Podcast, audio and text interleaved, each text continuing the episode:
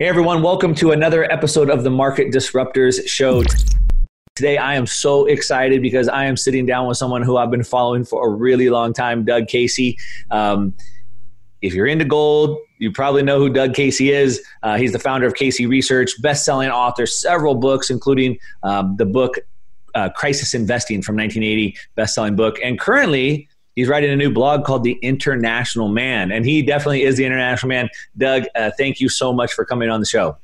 Well, it's a pleasure to visit with you, Mark. Uh, at the moment, I'm um, in the uh, quiet, backward little welfare state of Uruguay, where I've been sitting out this uh, COVID hysteria. Oh, wow. You, you, you are the international man. Well, um, I gave a little bit of an intro, and of course, like I said, I've been following you for a long time, at least a dozen years at this point. Uh, but I'm guessing there might be a couple people left that aren't sure who you are. So just give us a quick background on kind of uh, maybe what you've been doing and, and where you're at right now. Well, my first book was called The International Man, and it was a guidebook to making the most of your personal freedom and financial opportunity around the world. Uh, among other things, that book became the largest selling book in the history of Rhodesia. Uh, and that's one record that's never going to be broken. Uh, and of course, my current blog is called internationalman.com, kind of after that book. And then my uh, second book, Crisis Investing, uh, became uh, the largest selling book of the year uh, the, of any type and it was number one on the New York Times list for 18 weeks and on the list for about 30. So, uh, and I've written a number of books since then, although now I'm basically doing novels uh, because there are many things that you can say in the form of fiction that you actually dare not say in the form of nonfiction. First novel, happen to have a copy with me, yeah. is uh, Speculator, which is a story about the gold mining business with our hero, Charles Knight, making a couple hundred million dollars, which is possible in bull markets uh, in gold, and then having it stolen from him after he gets involved in a bush war in Africa, uh, where I've spent a lot of time. And uh, then I wrote Drug Lord, and we're just finishing uh, one called Assassin now, which is really kind of a hot potato because it goes into the morality and the history and the ethics of uh, and the techniques of uh, political assassination, which is kind of a no-no. I, I, suspect it'll do well because with a title like Assassin, most people will think, "Oh, it must be about killing Trump." Uh, I'm not against Trump, actually. Uh, he's vastly better than the alternative for whatever problems he has, and he does have problems, believe me. But uh, anyway, that's what I'm doing. That's kind of who I am, Mark. Yeah, that's great. Um, now, I'm curious, um, just uh, dipping into the novel for a little bit. Now, again, right, you've made your career um, investing, crisis investing, speculating, um, and now you're writing novels about speculators. And so, really, it seems like the last 30 years or so, really, you've been um, trying to educate people right? Through your research uh, that you've been do- doing and so forth your books you've been writing. I'm curious do the novels still teach people but in more of like a story format? Or is it just like for fun and there's really no lesson there? No there's lots of lessons in it. The uh, uh, the first novel speculator is actually a uh, uh, a fun textbook in uh, the gold mining industry and the gold mining stock market uh, and all of the problems, the scandals, the frauds that uh, come up with it. Uh, our hero in the book gets lucky uh, on a punt he makes on a gold mining stock that has a property in Africa. So he decides to go to the country of Gondwana to uh, check it out. And from there, he gets involved in a in a um, bush war and um, so no it's, it's a great story but um, you can learn a lot about the way the gold mining business works in it. Just as in drug lord second book you can learn a lot about the drug business because in my younger years i toyed with the idea of becoming a drug lord. Long story you don't want to hear it now. And of course i'm not really toying in the third book with the idea of becoming an assassin but I think for the next decade, uh, what we're looking at, Mark, is the beginning, well, the climax of the collapse of Western civilization, which is a, which is a, a genuine tragedy. So, um, yeah, these are things you can say in fiction that uh, it's, it's better than in nonfiction, I think. Yeah, definitely makes sense. Now, for everybody that's tuning in and watching, um, as I said, I mean, Doug Casey, he's a legend. He's been really reporting on this type of stuff that I talk about all the time for over 30 years. Um, and we're going to dig into crisis investing, what he sees happening right now. I'm going to ask him about um, where we see things going, what the end game is, what happens to gold. Um, maybe get into Bitcoin if he wants, and uh, really kind of what we what he sees as as happening here. So a lot we're going to unpack. Um, so stick with us. We're going to dig into some good stuff. But Doug, um, back to um, so back to the book, 1980 Crisis Investing. Um, tell us about crisis investing and and how is that uh, how is that like your thesis and how have you kind of followed this crisis investing? Well, as the government has become more powerful uh, over the last century, actually since uh, since World War One, it's become uh, more and more important to perfect your skills as a speculator, even more than an investor. Uh, an investor is somebody that allocates money in order to create new wealth. That's excellent. Uh, a speculator is a little bit different. A speculator is somebody who capitalizes on distortions in the marketplace, generally politically caused distortions. And I'm afraid that with the trillions of dollars being created by the US government and many, many trillions more currency units by every other government in the world now, uh, it's going to become very, very hard to be an investor in the years to come. Uh, you're almost going to be forced to be a speculator. So, um, that's why the uh, gold mining business in particular is a good place to be right now, because I think that there's going to be a panic into gold. It's not cheap anymore from some points of view, uh, but uh, it's going a lot higher before this is over because they're going to destroy the dollar. Yeah. Now, um, obviously, you wrote that book back in 1980 and they've been destroying the dollar i mean eh, whatever date you want to put on it definitely since 1971 right when they when they left the gold standard. Um, so 10 years later you wrote the book um, but here we are 30 years later and they're still destroying the dollar um, right? They're still printing more dollars. Um, does it seem like at some point like how long can they keep this charade going? Uh, yeah i don't think they can keep it going much longer because at, at this point the government's debt is on a hyperbolic curve. In other words, starting seriously back in 1971 when the dollar was completely cut loose from gold, it grew gradually, gradually, gradually, and a couple of years, and with the um, with the uh, crisis of 2008 and on, uh, we passed the knee where the uh, curve started getting closer to the vertical. Now it's heading towards the vertical. Uh, so I don't think this is going to go on another 30 years. I think the 2020s are, are going to be the most catastrophic decade that we've had for a very long time. It could be not just the biggest thing since World War II, but it could be the biggest thing since the Industrial Revolution.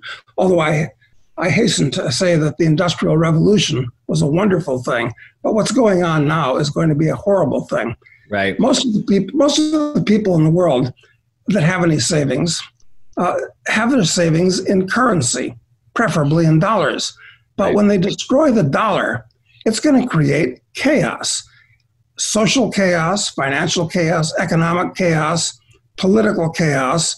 And before it's all over, it may wind up in something resembling World War III. I know this sounds very apocalyptic, but uh, we're in the early stages of something that's very, very, very bad. This depression, I call it the Greater Depression, is not only going to be uh, much worse, but much different and much longer lasting than the unpleasantness of 1929 to 1946. So that's the overview in a nutshell. Yeah. Yeah, well, I mean, I think uh, you, you, know, not to be doom and gloom, but I mean, I think a lot of people, most people are seeing the same thing that you are. Um, I mean, at the end of last year, we had what eight different countries with over a million people each uprising. Um, and obviously coronavirus has slowed that down but that's not going away right we're gonna we're gonna see that um, and so uh, i think yeah you're not just doom and gloom i mean that's what everybody sees yeah i uh, I, I, hate to be associated with uh, doom and gloom because actually the longest trend I'll, I'll give you a give you a counter argument if you would the longest trend in motion is the ascent of man it's been going on for 200000 years and things have been getting better faster uh, as time has gone on. It's almost like Moore's Law applied to anthropology. Uh, so there is good news. And uh, what we're looking at financially and economically and in these other ways, you know, that too will pass. And uh, I'm a believer in Ray Kurzweil's concept of the singularity.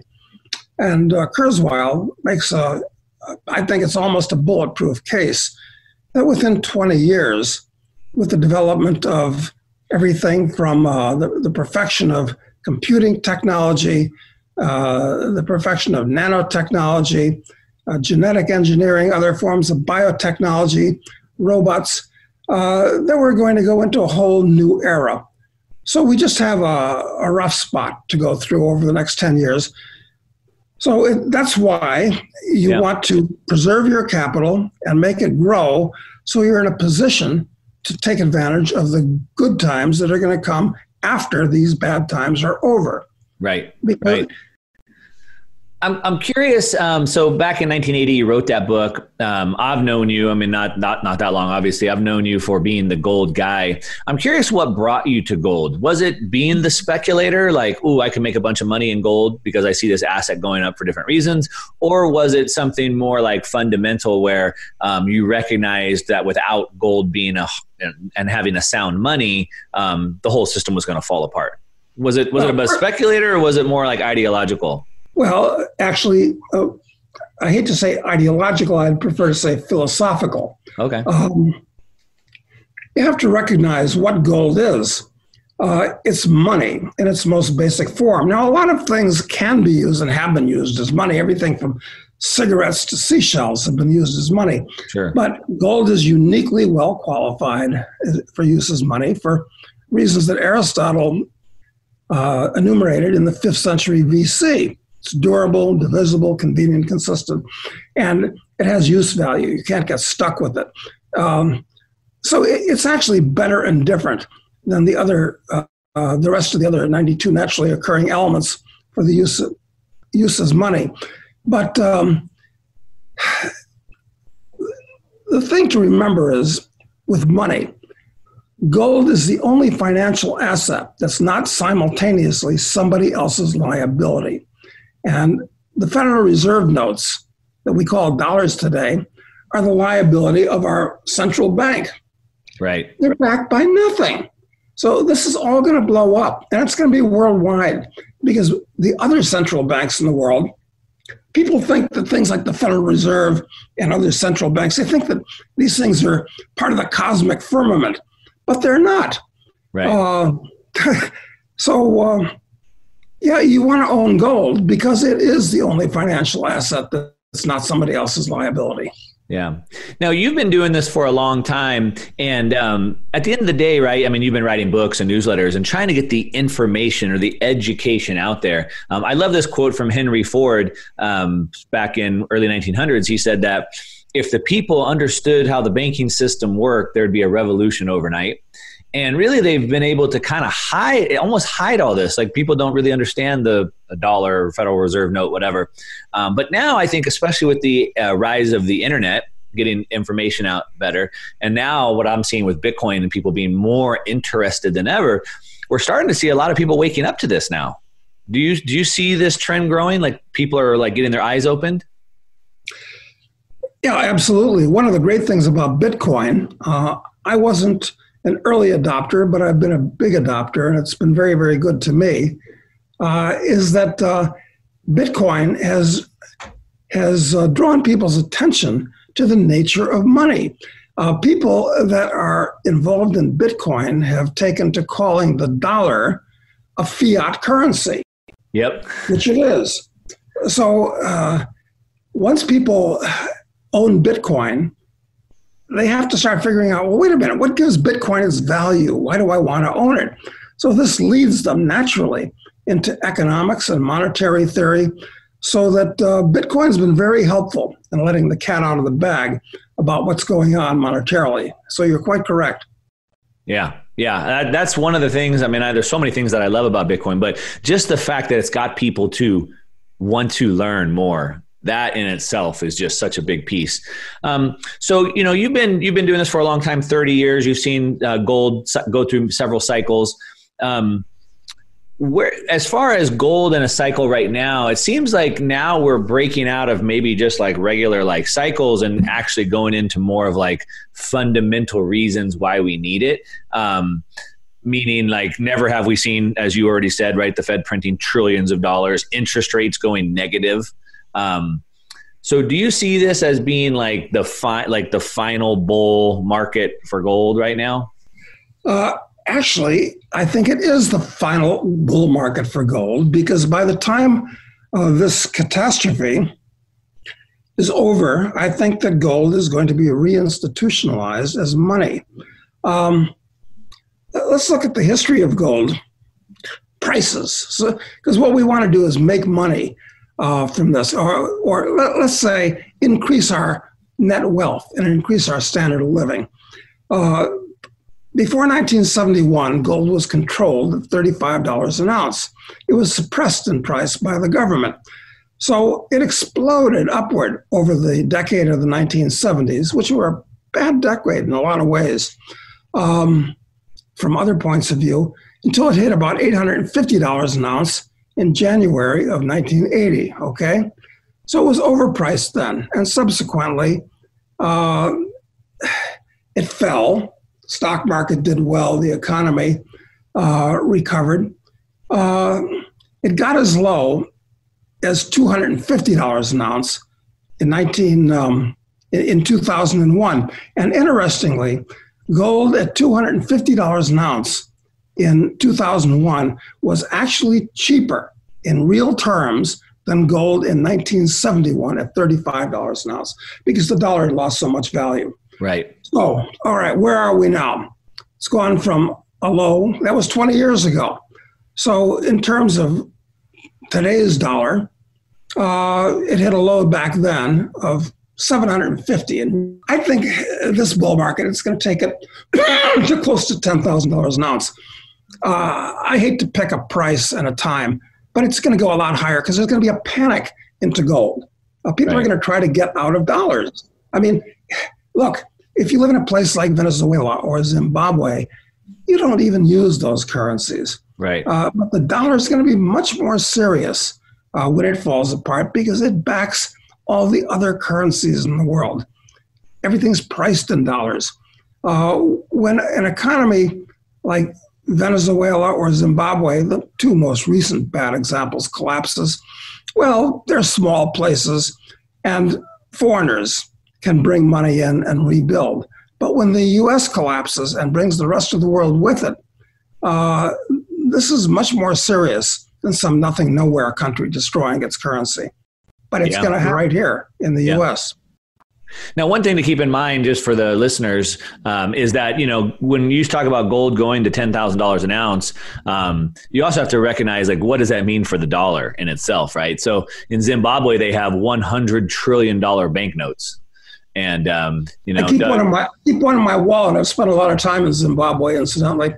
And for what it's worth, Mark, this is a this is a fun fact. Uh, a hundred trillion dollar Zimbabwe note, uh, and the president of the central bank that printed that up happens to be a friend of mine. Long story that's not relevant right now. but um, a hundred trillion dollar Zimbabwe note trades today for around sixty to eighty dollars. So you could have picked them up for nothing uh, back in around 2003, four, when they were being printed. Uh, they've actually been excellent investments, those mm. pieces of paper. That's interesting. I I bought one, um, but as a like collectible, it was in like mint condition. I bought it uh, like a year ago, and hmm. uh, yeah. What did you pay? Maybe ten bucks then? I don't know. Yeah, I want to. I want to say it was like ten bucks or maybe fifteen bucks or something like that. I forget, but um, hmm. yeah, something like that. But I, I guess the point being, um, you know, when I was a kid, being a millionaire, or not, not even a kid. I mean, ten years ago, being a millionaire was something. Today, right. like being a millionaire isn't what it used to be. And like being, being a billionaire isn't even a big deal anymore. Well, when people like Elon Musk are worth, they say eighty billion dollars. Right. So, I mean, when when you say gold going to ten thousand, like I might be a billionaire at that point, you know, or or whatever, right? So, uh, it, it, it doesn't mean doesn't mean I'm going to be able to buy. My purchasing power will be what a billionaire does today. It just means that's what the dollars are, right? Look, the the dollar is an, the unsecured insured liability of a bankrupt government. It's basically an IOU nothing. Uh, sure, it's still got value because you can take it down to the Chevy dealer and he'll sell you a car for it. But um, things are going to change very, very rapidly over the next couple of years. Do you see it? So you've been you've been you've been reading, watching, reading, reporting on this for thirty years. Um, you know, as we've already kind of talked about, it's like this escalating thing. Um, and and uh, I mean now you're talking about it like maybe coming to an end at some point. I'm just curious. Uh, do you think that the Fed still has a couple more tricks up their sleeve? I mean, uh, I guess at some point the printing just stops working. That's that's kind of what you see. Uh, yeah, I think we're at the end game right now because even in 2008, uh, who could have guessed that they'd take interest rate? I thought it was cosmically impossible to have interest rates go below zero, but right. they have. Right. Uh, so what have they done? They've taken interest rates as low as they can go. Uh, they they're printing up money by the bushel basket. So now what do they do? Uh, well, I don't know if they can pull another rabbit out of their hat or not, but I'll tell you what's going on outside of the U.S. and uh, most Americans, especially now during the COVID hysteria uh, don't really look beyond our borders very much. But um, look, take Russia and China. When they do, when they trade with each other, they don't use yuan and rubles because the Chinese don't want Russian rubles. They don't trust them. Why should they? Yep. And the uh, Russians don't want Chinese yuan for the same reason. So what do they do? How do they how do they exchange uh, goods? Well, they use dollars and those dollars have to clear through New York. It's completely ridiculous that two large economies have to use a third country's currency when that third country is an adversary and could become an enemy. So, my guess is, and this is starting to happen between other countries now, that they actually settle debts and trading in gold. This is actually starting to happen. Uh, so, that's why this would be the final gold bull market it'll get to a level that makes sense relative to the rest of the wealth in the world, uh, and uh, it'll be re- it'll be reinstituted as day to day money. People forget that up until uh, Roosevelt in 1933, gold was day to day money. Right. Uh, it was in your pocket in the form of gold coins. Yeah. I think I think we're going to see that again, although with a variation. Uh, it could be digital gold, right? Uh, where uh, you use the blockchain to uh, trade gold electronically, something like that. The the uh, the downside of the gold though is the centralization that's required of that. So gold is big and heavy, and so you need someone to store it and guard it and and remove it. So you always have this centralization. Um, and anytime you have centralization, then you have manipulation. Um, and I think that's maybe what caused the death of gold in the first place, right? You had all the gold centralized by the banks, and then at some point they just well then then they confiscated whatever gold was left, and next thing you know they now they've completely manipulated the system. So it seems like if we go back to a gold system that's again centralized, we might be susceptible to going back down the exact same path again.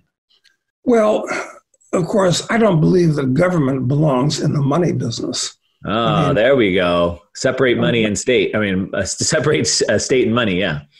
Exactly. I mean, they separated the state from religion. Yep. Uh, centuries ago. Now it's time to separate the state from the economy. Um, so money is a a market phenomenon. You don't need the state involved in it at all. Once the state gets hold of money, uh, they use it as a form of indirect taxation. And this is very serious because the US government is totally and completely bankrupt now. It has been for decades, actually, but now, uh, now the wraps are off. Now everybody can actually see what's going on. So uh, I, this is why I buy gold personally uh, yeah. in the form of fungible coins. Yeah. Now, um, I want to uh, I want to chase down the end game, as you call it, and talk about what that actually looks like. I have a couple questions for you there, um, and see uh, the big question I want to ask is uh, uh, inflation or deflation in gold. But before we get to that, um, I know you were telling me before we started recording that um, you're actually part of a, a a pretty big company that I've been kind of following, a gold mining company. Actually, it's called Gold Mining, right? Um, do you want to tell me about that? Mm-hmm. Well, over the year, there are, as you may know, Mark, about 2,000 uh, gold companies in the world, companies that are involved in exploring for or developing or producing gold. About 2,000 of them. Uh, most of them are um, burning matches. Uh, I, I, mean, the next thing up from a couple prospectors out in the desert hoping to find the treasure of Sierra Madre. Most of them aren't worth owning. so, over the years, I've become very particular about the ones that I buy. And um, actually, just after its founding, I got involved with Gold Mining Inc. Uh, it's one of my largest positions. I'm continuing to buy it um, for several reasons. Uh, I like the management very much. And in speculating in mining stocks, I developed something called the nine P's. It's a mnemonic. The nine things you ought to look at before you buy any mining company. Uh, the number one P is people. Who's running the company? Yep. Because uh, good people can turn a nothing into a giant company. Bad people can take a giant company and run it into the ground. People's yep. number one. Second thing is the property. Third thing is the finances, spelled with the PH, uh, and others, the promotion, politics. Uh, perhaps they're irrelevant to go into all those things at the moment. But Gold Mining Inc. is uh, one of my biggest positions. Why? Because during the recent bear market, uh, for gold. Uh, cyclically, it was going down from 2011 when it hit its last peak uh, at 1900. It went down to as low as about 1100. During that bear market, uh, Amir Adnani, who runs the company, uh, has been buying a lot of properties, slightly sub-economic properties. Uh, and now he has 25 million ounces of resources. Uh, this is a huge number. Yeah, I mean, huge. now even the largest, um, the largest companies in the world uh, only have, well, Barrick and Newmont, let's say 50 million ounces of reserves. Uh, reserves are different than resources. Uh, an important dis- distinction to make, but uh, the resources, uh, which is to say, sub gold is in the ground. It just hasn't been proven to be economic. Right. Proven, but we know that it is. Um, right now, you can buy uh, gold in the ground with Gold Mining Inc. Uh, for about $10 an ounce.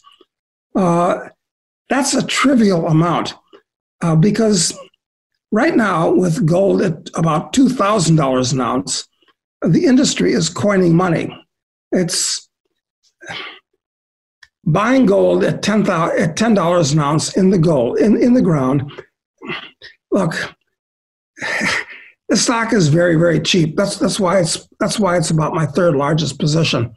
Uh, another thing I'd mention about it is that uh, they're planning on getting into the royalty business, and incidentally, my largest position uh, is a company called Metalla, which is a royalty company. In other words, they don't mine the gold. what they do is um, pay the mining company cash up front so they can mine the gold and then take a royalty uh, on the gold after it comes out of the ground. Long story, right? But Gold Mining Inc. is also getting into that. It's it's it's a, a stock trading at around two dollars US.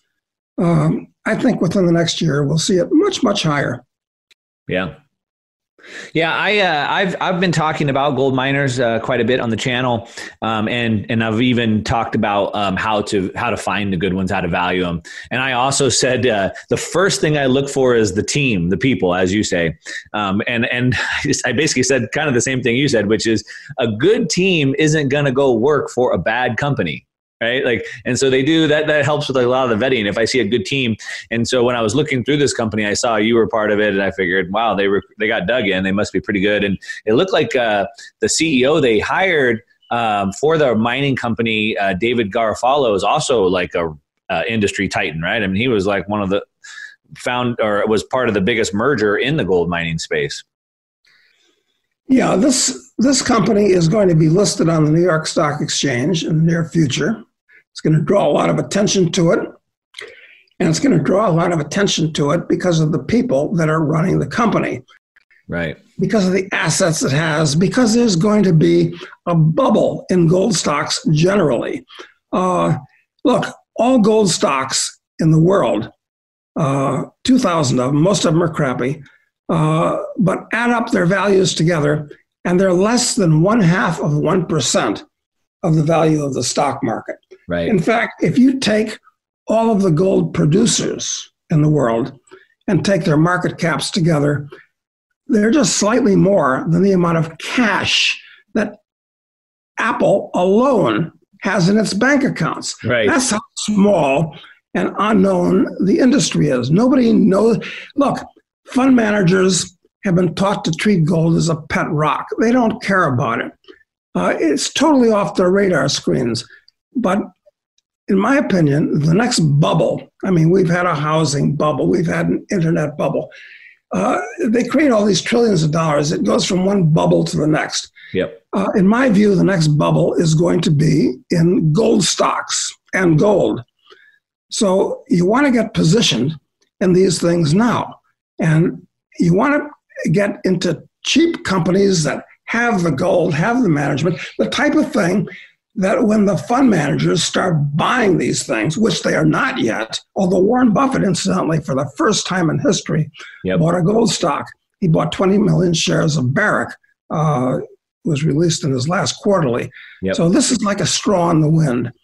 Uh, yep. Now, this is uh, you, you want to be positioned in these things now, because in the past, when we've had gold bull markets, and we've had five of them since 1971 the average junior mining stock has gone up about 10 times in price. They're the most volatile securities on the planet. Yeah. And this is going to be one for the record books. Yeah, I uh, I just made a video talking about Warren Buffett um, buying buying into gold, and obviously he, for 20 years he's been saying I would never buy gold. You know, you dig it out of the ground and then you have to guard it. How stupid is that?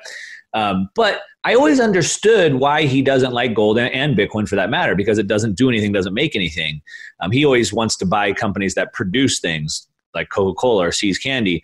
Um, so buying a gold miner actually makes sense to me because it's not buying gold, it's buying a company that produces things. Did you see the same thing?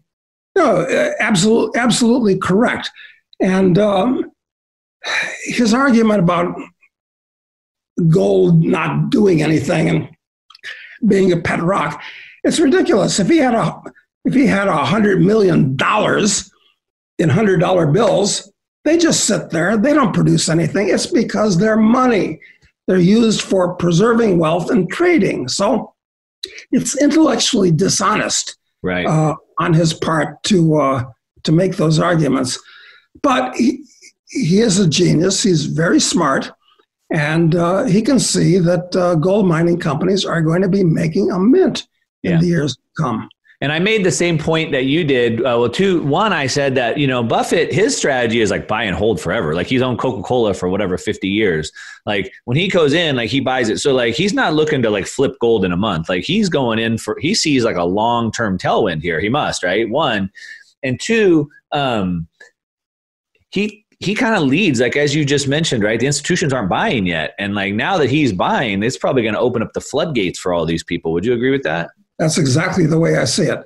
and so, as of as of his last report, uh, he's got 20 million shares of Barrick, which is the second largest gold miner in the world. Newmont is the largest, but uh, the money is going to start flowing into um, uh, secondary producers that are smaller.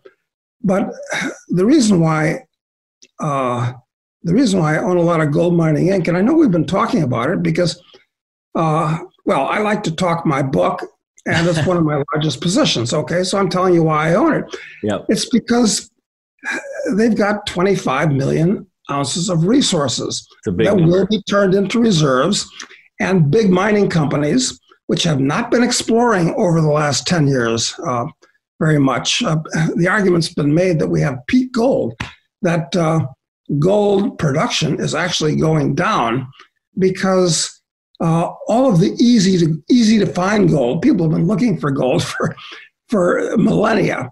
So yep. all the easy to find uh, high grade gold near surface has been found. Uh, all the mining companies are going to be bidding for more resources to stay in business because when Barrick or Newmont mine an ounce, uh, they've got to replace it with another ounce or they're going to go out of business. It's a right. vanishing asset. Right. So that's why I'm playing this company. It's yeah. got no current expenses. It's just holding the gold, and we're waiting for uh, a major to come along and buy it for a yeah. much higher price, uh, not just ten dollars an ounce in the gold uh, in the ground. By the time this is over, they're going to be paying well over hundred dollars or two hundred dollars an ounce in the ground. Yeah. So uh, anyone listening can do the math on on that. they're they're priced at ten dollars an ounce in the ground. If they get hundred dollars an ounce, just imagine what that does to the stock price. Now, Doug, I know I mean, we got to wrap it up. I, I, own a, I own a lot of gold stocks, and there are good arguments for all of them. Otherwise, I wouldn't own them. But this is one of the best arguments. Yeah. Uh, yeah, no, I know we're running short on time. We got to get off of here, but I did want to just ask you just a, uh, another qu- couple questions. Um, you, you, keep talking about the end game, and we're at the final end game, and uh, I would agree with that. And I'm curious, um, you know, I hear both sides of the argument. I can I can make both sides of the argument, and I'm curious what you see. But one, um, how how this ends. So uh, right now, obviously, we're seeing the debt deleveraging. So we're seeing deflation. The Fed, the central banks around the world, are trying to inflate back up by printing massive amounts of money. Um, who's going to win? Is the market going to win with deflation, or is the Fed's going to win with inflation? Um, and if so, what does that mean to gold? Yeah, well, this argument are we going to ultimately have catastrophic deflation or runaway inflation? This argument's been going on for 50 years. Right. Uh, and I followed it through that time. Uh, the answer is you can't be sure which is going to win because with all the debt in the world, uh, it could be defaulted on. Yep. And if a billion dollar bond is defaulted on, what happens to the billion dollars that somebody thought was their asset? It dies and goes to money heaven, and that billion dollars disappears. That's deflationary. Yeah. But at this point, uh, these central banks have the world's economies in a stranglehold. And they've said, and I believe them, that they'll print up as much money as necessary to keep the uh, ball rolling, to keep the house of cards propped up. Yep. So I'm betting on um, much higher levels of inflation. But what I'm really betting on, more than inflation or deflation in, per se, is chaos. We're going to have actual financial chaos, yeah. and it's going to be scary. Yeah. And and uh, uh, I I I uh, write a newsletter. It's called the Four Pillar Blueprint, and one of the four pillars is chaos, chaos hedge insurance, uh, which is precious metals, of course. So exactly what you're talking about, uh, the chaos, uh, and and and we that's that's not even like speculative. Like we're seeing massive chaos right now. It's pretty easy to see how that's just going to continue to grow. Oh, we're just in, we're just in the first we're just in the first inning of the ball game right now. Oh, that's a scary thought. I know it is. that's why you're in Uruguay. Well, yeah, I'm. I've got a thousand acre farm here with a mile of riverfront near the ocean, surrounded by cattle and horses, and yeah, so I feel pretty good about this. Uh, but uh, you know, you can run, but you can't hide. This is this is going to be a worldwide problem. Yeah, and you know, I've always thought I could run, and uh, if anything, this pandemic has shown me that no, there is not going to be anywhere to run to now. The whole world is way too connected now, so um, we have to just. Uh, my my philosophy is we just have to learn as much as we can, so we can build up enough resources, so we at least have options, right? Um, you'll, you'll, have to you'll have to send me a copy of your newsletter. I'd like to uh, I'd like to see it, Mark. I sure will. Well, Doug, um, I know we're out of time, and I, I, think we went a bit long. So I really appreciate you giving me your time. Like I said, I've been uh, I've been a huge fan. I've been following you for over a dozen years. You've really been instrumental in my own philosophy, building it out the way that I see the world, uh, and and so forth. So again, thanks so much for taking the time. I appreciate it. Pleasure's all been mine. All right. Thanks, Doug. All right. Thanks, Doug. All right. Thanks, Doug. All right.